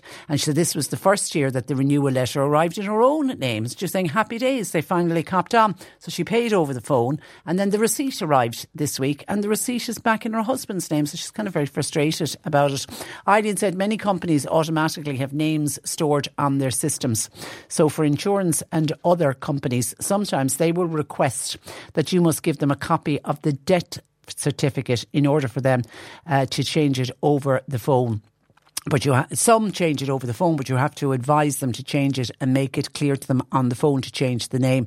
Uh, that's to get it done. But many insurance and government departments, uh, etc., uh, need a death certificate. But like Anne has been at pains to point out to them, and they haven't asked her for a death certificate, and the fact that it is an insurance company and it was a life insurance policy that they would have paid out, they know that the man is no longer uh, alive. And how can they send out a renewal notice in the correct name, getting it right after seven years, and then they get the receipt wrong? That's just not making any sense at all. And Liz in Ballyclough says uh, usually a death certificate can fix all of that. Just send in a copy of the death cert. But, but see, I even question why we have to go to that length, you know, uh, particularly after all those years when they know that the, the man is, is deceased. I can understand uh, you can't just willy nilly ring up a company and say so and so is dead and that, that they may need uh, proof of it. But once they know for sure that the person has passed away, I don't know why people have to constantly start sending in copies of uh, death certificates. 0818 103 103. And then our chat with young Dermot Lahan, the 19 year old who's decided to take over the Rock Bar in Newmarket. Big reaction uh, to that. Here's one in saying, Well done to Dermot on his new venture in taking over the Rock Bar in uh, Newmarket. And he really did, says this texter, have a baptism of fire on Saturday night with the Newmarket hurlers winning the Duhallow final. The entire team all came back to the bar after the parade through the town. And Dermot had to call on a few outside the bar with some bar experience to volunteer and help him out as he was under so much pressure. Then I heard he had some plumbing issues in the toilet. They had to be sorted out before the opening on Sunday. But he and his family are very hard working and it doesn't phase him. And hopefully the Newmarket hurlers will go all the way to the county final and there'll be many more good nights celebrating up to Christmas at the Rock Bar. okay, thank you uh, for that. Yeah, and he certainly isn't shy of work. He's a nine to five job and then seven nights a week. He's in the bar and all day Saturday and all day Sunday. He's not shy of work for sure. Joe in Kilmallock says in our town, this is me talking about the amount of pubs that closed in our town of Kilmallock. At one stage, there was nine pubs alone. That was just on the main street. The last pub closed down a few months ago. Now, for the entire town of Kilmallock, there's just three pubs. So, best of luck to Dermot for giving this a go and keeping it going. Dennis says, best of luck to Dermot. It's great to hear young people working hard. There are a lot of young people out there who are holding down two jobs. Sheila Ballincollig says, many areas are again fighting to keep bars open for, for nothing else but a place for the community to meet up. So well done. Areas like Newmarket need to keep their rural pubs. So well done to Dermot. Kieran is in Watergrass Hill. He said he'd go to the local bar and he drinks the zero alcohol ciders and beers. He said he mainly goes to meet up with friends for a catch up. He said it isn't all about drink, but just really to have a catch up and sit and chat with your friends. He said he's often out with a group of his buddies. There could be six of them. And he said five of them could be on zero alcohol drinks. So the interest in zero alcohol drinks is growing, particularly for people who need to drive. And it's great to keep social interaction uh, alive. And Martin in Fermoy was listening, heard me talk, because uh, I was just interested in, in Dermot and how the the sales of the zero alcohol are going, particularly when he was saying that the introduction of the stricter drink driving laws, that has been the death nail of many uh, rural pubs. Martin in Fermoy feels that all bars should sell zero alcohol drinks, ban the real stuff, have an alcohol free country. It'd solve a lot of problems across the board, says Martin. God, you'd be into prohibition then, Martin, and we know the prohibition doesn't uh, work, but there would be some people who uh, have a, have a, strong view about the demon drink and would love to see it banned uh, completely. We mentioned dumping, and the dumping caused some of the flooding last week, dumping in our rivers. Hi, Patricia. I heard you talking about dumping. Just to let you know, on in in Rylan Ahabolic Road, somebody has decided to uh, dump a bag full of dirty nappies. Somebody who doesn't want to pay to have the dirty nappies collected, because obviously they weigh quite a lot, has gone to the effort of filling up a black plastic bag and then going for a little drive out the Rylan Ahabolic Road. And when nobody was looking, decided to dump. Shame, shameful, absolutely shameful.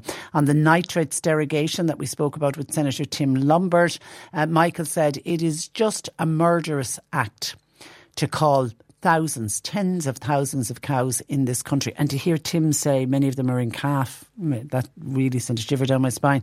We are gone insane with the height of ignorance and it should be prevented at all costs. Guaranteed those supposedly educated pen pushers will be looking for a further murderous act next year. The same educated lot prevented us from dredging rivers and today we've the result of their actions. Plenty of flooding and more to come.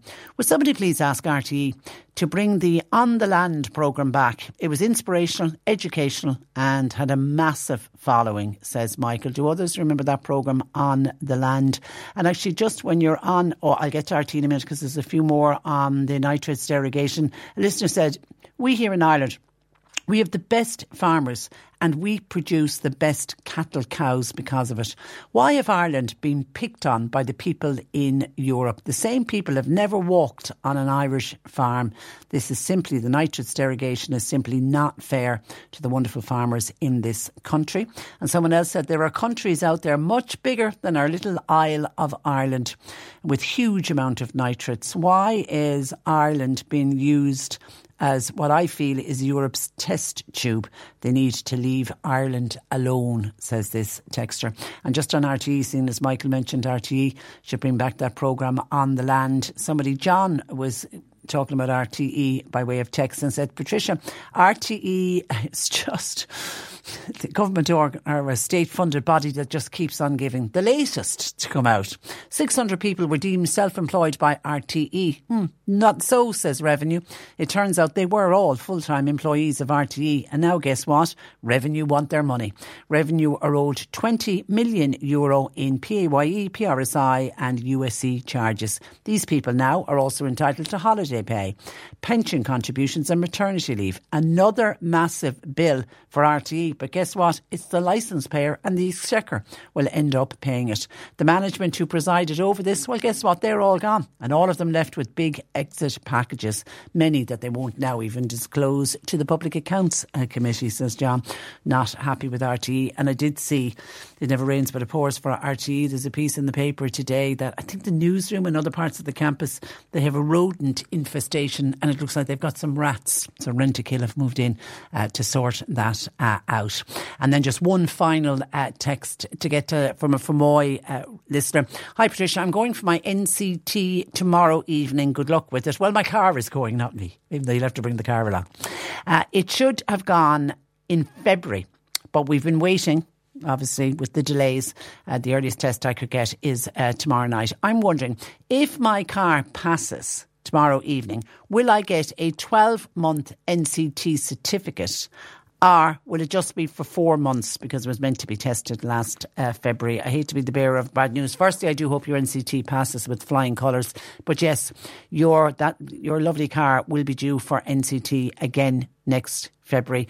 And it's a bone of contention. A lot of people object to it, and a lot of people feel that the day you get your NCT, particularly when there's delays with getting the NCT because of the backlog, people feel that your 12 months should kick in from the day you get your NCT. But the powers that be at NCT and the Road Safety Authority who operate it say no your NCT will run from the day that it was due. So, yes, you'll be back again in four months. I would nearly, as soon as you get home, my suggestion would be apply for your next NCT uh, in order to try and get it in February, and then at least you'll get back into a yearly cycle. 0818 103 103. John Paul's taking your calls. You can text or WhatsApp to 0862 103 103. The C103 Cork Diary. With Cork County Council, where communities and businesses all across the county can get the support they need at corkcoco.ie. Now, as part of the Glen Theatre Banteer, their drama festival, Connacht Drama Group are presenting Bobby Gould in uh, Hell. The Glen Theatre Drama Group are presenting Marrying Mary, and Kilmeen Drama Group will present Home from Abroad. Bingo is on in Shanballymore Community Centre tonight at 8. They've got a jackpot of €2,750. Euro. All are welcome. A group will travel from Dublin on the 28th of April next year to take on the final section of the Portuguese Coastal Camino. You will walk from Oa to Santiago. It's 110 kilometres over the week. All funds raised will ensure Anam Cara can continue their support services for bereaved parents. If you'd like to find out more, you can email uh, J Conway at anamcara.com ie or call Dublin 404 5378. And as part of the Expert Electrical National Coffee Morning, JJ's Appliance in Kanturk and Charleville will be holding a coffee and tea morning from 10am to 11.30 tomorrow morning in their stores. All proceeds are going to the Autism Spectrum Ireland Advocacy uh, Movement. and one for next Sunday. Crookstown Vintage Club are hosting their entertainment for the senior citizens of the parish. Now, it's been held next Sunday at 2 in the afternoon in the wonderful Fernhill, Fernhill House Hotel in Clonakilty. It'll start with a meal and then it'll be followed by an evening of music and dancing to Jerry McCarthy and Autumn Gold. But if you're planning on going, they need to get the numbers in, please. So, Deirdre at Crookstown Post Office could you contact her, please, to say you will be attending the Crookstown Vintage Club and their, uh, their day out for the senior citizens next uh, Sunday. Cork today on C103. With Corrigan Insurance's Macroom, now part of McCarthy Insurance Group for motor, home, business, farm, life and health insurance. See MIG.ie. And we've been talking about flooding yet again on the programme. Pat Duhallow reckons that all those people whose homes were flooded all over Cork, or indeed all over the country, wherever it is, that they should be exempt from property tax for a number of years, and that's not a bad uh, suggestion. Kate uh, joins me this afternoon. Good afternoon, Kate. Hi, Patricia. Uh, Kate, you've contacted us about this group of houses in Ballinhassig that I actually touched on when I was interviewing Senator Tim Lombard uh, earlier on. Your parents, I believe, live in one of these houses. Yeah, they do. Um, along with eight other homes, we have yeah, quite quite a few people here. Eight families. okay, know? they're they're outside the village, just outside the village of Ballinhassig. Yeah, just outside. So a, a, lot of people pass by our road. It's a very busy road, um, so people would be going to and fro quite a lot. So you definitely know us. You've definitely yeah. Absolutely, absolutely. Now the problem is that they have flooded a number of times. Yes, this is our third time in 14 years after being flooded. Back in 2009, 2015, and then you were done again last week. Yes, exactly. And this time around, unfortunately, um, none of the houses have flood insurance. Now, I was speaking with a few residents, and um, some didn't have it the second time either. So, you know, it's um, it's a huge expense to have to shoulder yourself. Um, so, you know, we've, we've all kind of started gutting our homes and um, trying to save what we can, assessing the damage. You know, it's it's it's taking us this long still. We're almost a week a week down, and we're still doing it. How bad? How bad was it last week? Uh, in our house, we had nine and a half inches of water. It depends. Like different houses have had different levels of water. Some of them had, as one of my neighbours, she sent me a bunch of photos yesterday, and she said that she had photos of it of the flood water coming through and then she, you know she had to actually leave because it was coming into her Wellington booth. Wow, that's how much water was coming into their house. So their house is, she said, the cabinets and everything, you know, like they're ruined, crazy, they're ruined, ruined. ruined. Are you are you bungalows or two story houses? It's a combination. Uh, what's yours? combination. Ours is a a two story, so we have Okay. only three rooms upstairs, two bedrooms, and then we have more bedrooms and uh, living space downstairs. So so what what what was destroyed? What cannot be used from last week? Um, we're still going through. We're, we're we're drying stuff out. We're hoping like furniture and things like that are okay. We got a lot of things up. Um, Okay. At one stage, my parents kind of said, "Oh, would it be okay?" You know, but we we kind of we moved things. We got things up on blocks. Um, we had lots of extra help from friends and family, but um, yeah, we were lucky to get that much up. But like, we just took the extra measure just in case. We still didn't know that it was going to, but it did. We got ele- some of our electrical goods up.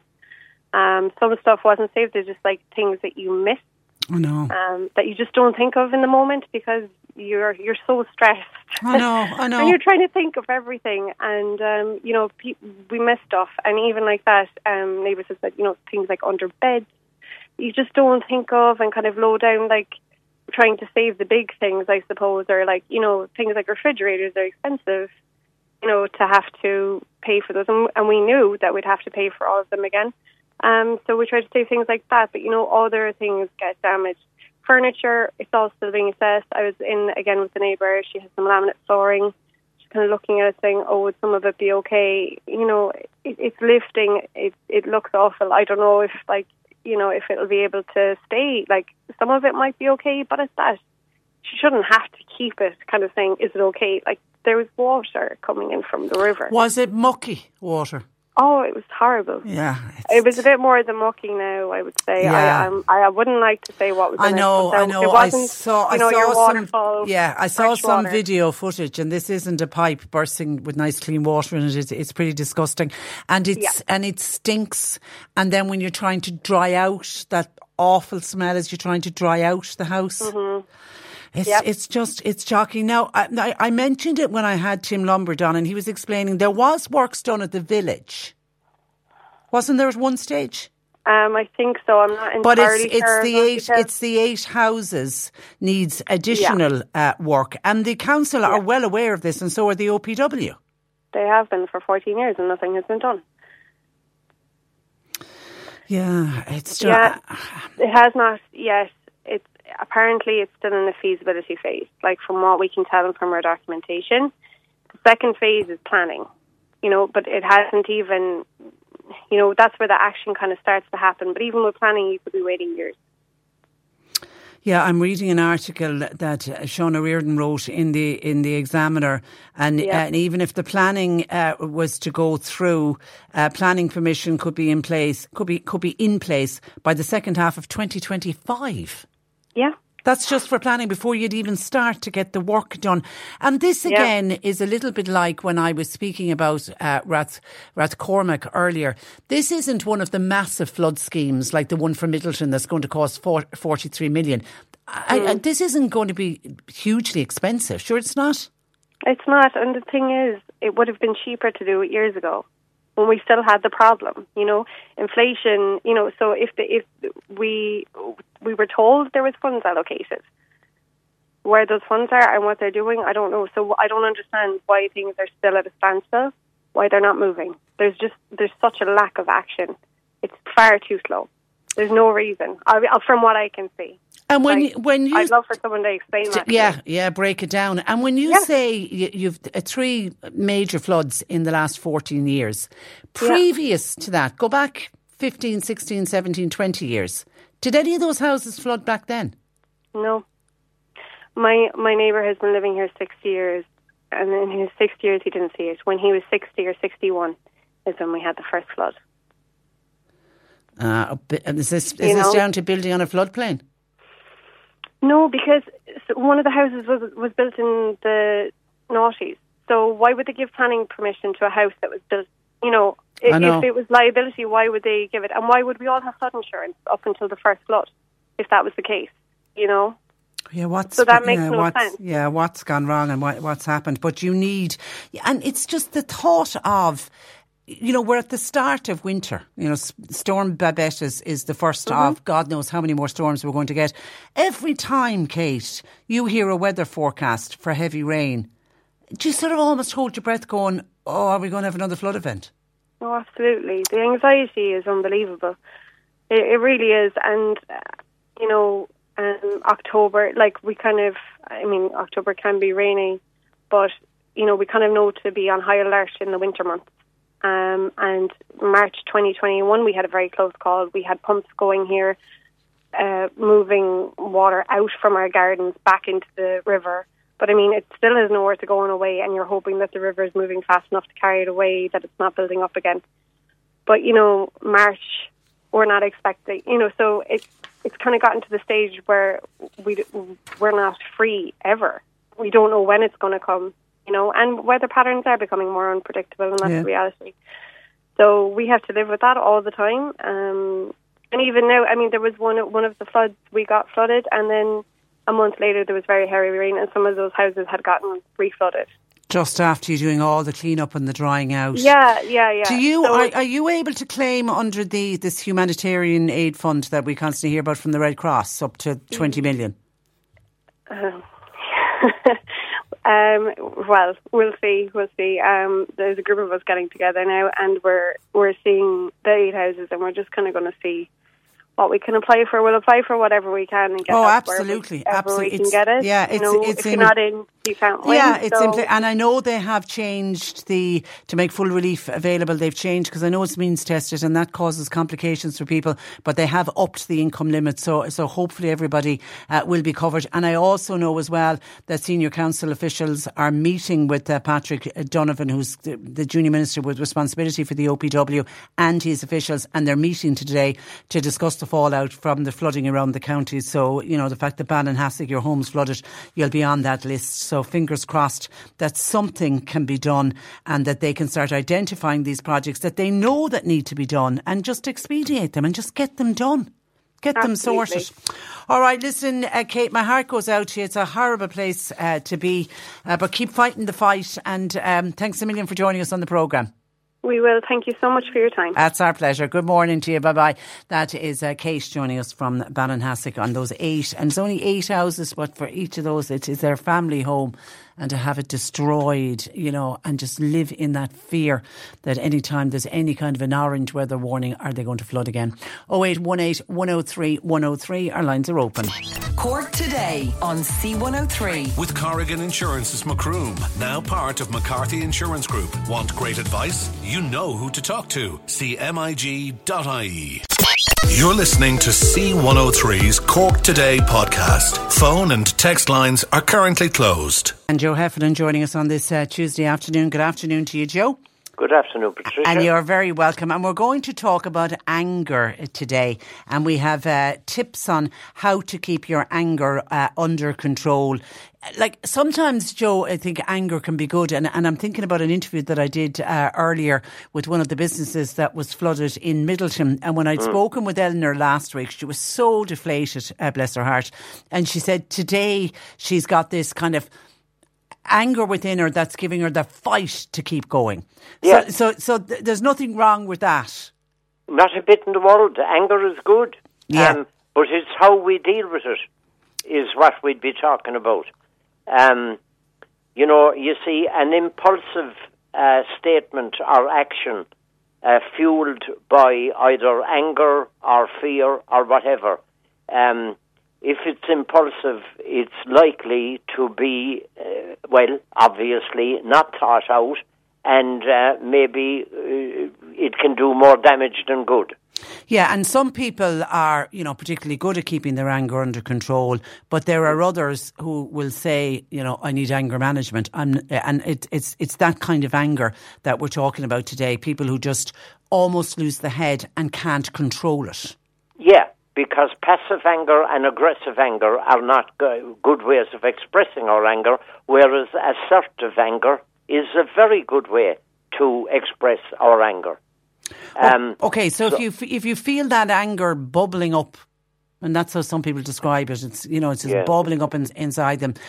That's the time that you need a timeout. You do. And I mean, it sounds like an old cliche, count to ten, but even if you only counted to two, at least there's a pause. And the pause is vital um, to just not blurt out impulsively what can just make the situation worse. And to have some kind of an anchor. Uh, I was talking to one person and they would um, uh, very consciously raise their eyebrows. And when they ra- raised their eyebrows, that second um, meant, hold on. And then they would assertively say what they were angry about. Um, and uh, a second tip would be that if the um, if the anger has in the past been overwhelming and caused uh, more problems than it solved, well then maybe take a break, get some space, go outside the door, walk around the house, come back in. Um, but I suppose that's a kind of an extended way of counting to ten. Um, and then when you do come back in, and when you're relatively calm, you can express your anger in an assertive and healthy way um, and say, look, um, this is troubling me greatly, um, and uh, that can very, very possibly lead to a solution, whereas the outburst seldom would. It and, only uh, results and, in and, another outburst. Yeah, the the outburst isn't isn't going to work. And then you know, as you say, taking that bit of a time out, maybe go out into the fresh air, you know, get your breath, get your thoughts uh, together, but then go back and confront it because the, the the worst thing you can do at that point in time is let it go and then stew on it. That would probably make it worse long term. Absolutely, that's like the pressure cooker that I often hear about like that it builds and it builds and it builds and then it explodes. So it's much better to defuse a situation um, rather than to let it uh, fester. But um, the big word here would be assertive. Uh, um, uh, you know, uh, to um, uh, to be coming from an area from a that your motivation is to solve a problem rather than put down the other person. Yeah, um, rather than cre- create it and, and make yeah. it worse. And and I've heard of people who you know who openly will uh, admit that they've suffered from anger management uh, issues, and I've heard them talk about exercise is a great way. Oh, absolutely. And I suppose a tiny way of the exercise there would be to walk around the house. Now, um, that wouldn't get you ready for um, next month's marathon, but I mean, it's something. It's a break from the angry, angry, um, immediate situation, and it's um, uh, it, it helps to to let one have a little think, you know.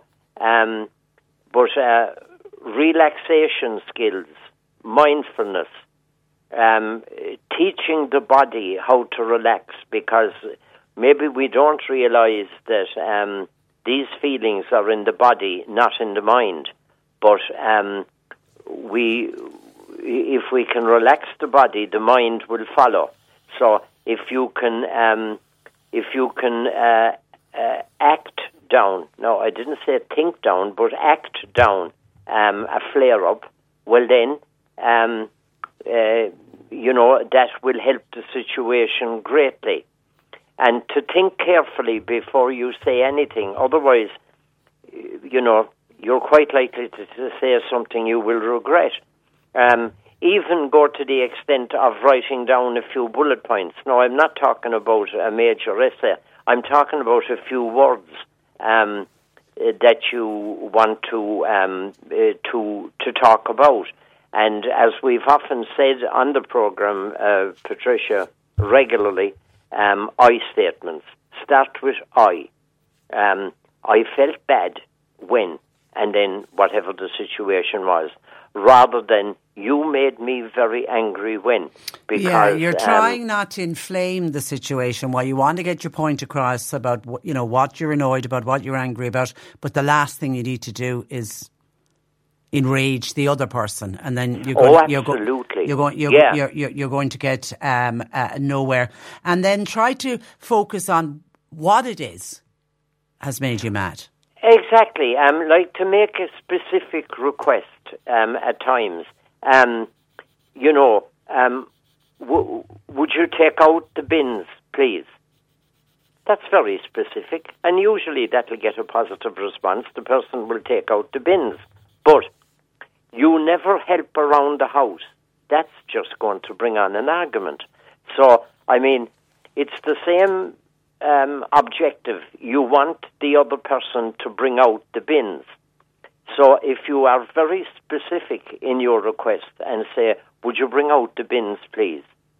Um, yeah, yeah, rather than getting into a command or criticising the other person.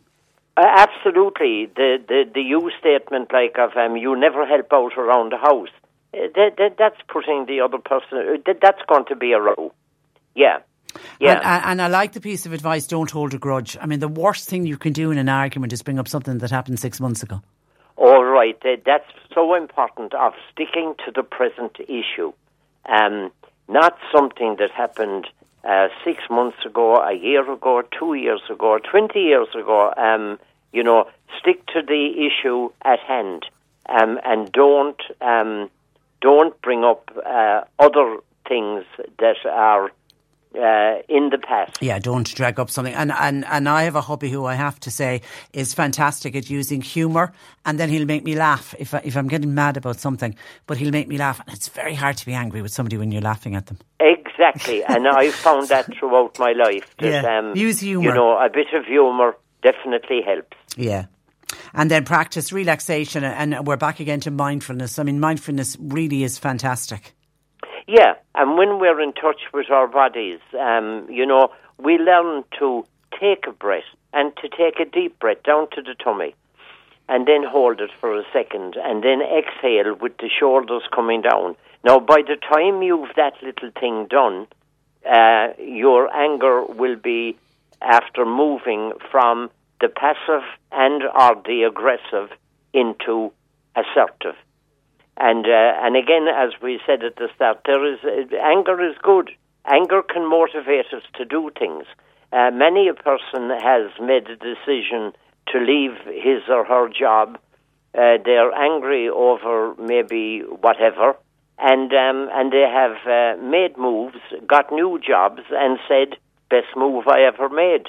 So, I mean, that is a fact that uh, anger can be um, a very useful tool. Exactly like you said for that lady from Midleton. Yeah, she's who, turning it um, into she's turning it into a positive. And somebody said uh, a person who uses the silent treatment. I mean, that's passive aggressive, and that does not work. Okay, we're out on we're out on time. Listen, we'll talk again uh, next week, Joe. Thank you for that. Have a lovely week and enjoy the bank holiday weekend. And the same, Patricia. Thanks a million. That's Joe Heffernan, who runs a counselling practice in Boherbue. His number is 086 834 8145. One quick final text. Can I just squeeze it in from Stephen and Kerry when he heard me talk about the NCT and how poor uh, from oil listeners going tomorrow for an NCT that was due in February. His date is tomorrow and wondering will he get 12 months and he won't. It'll be a four month NCT.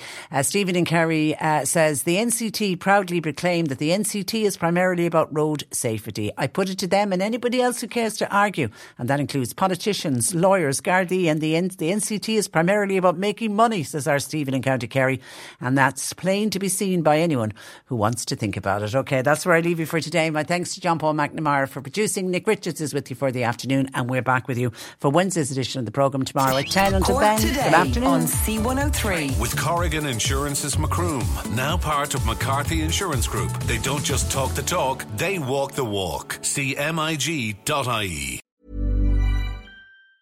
Get ahead of postage rate increases this year with Stamps.com. It's like your own personal post office. Sign up with promo code PROGRAM for a four week trial plus free postage and a free digital scale. No long term commitments or contracts. That's Stamps.com code PROGRAM.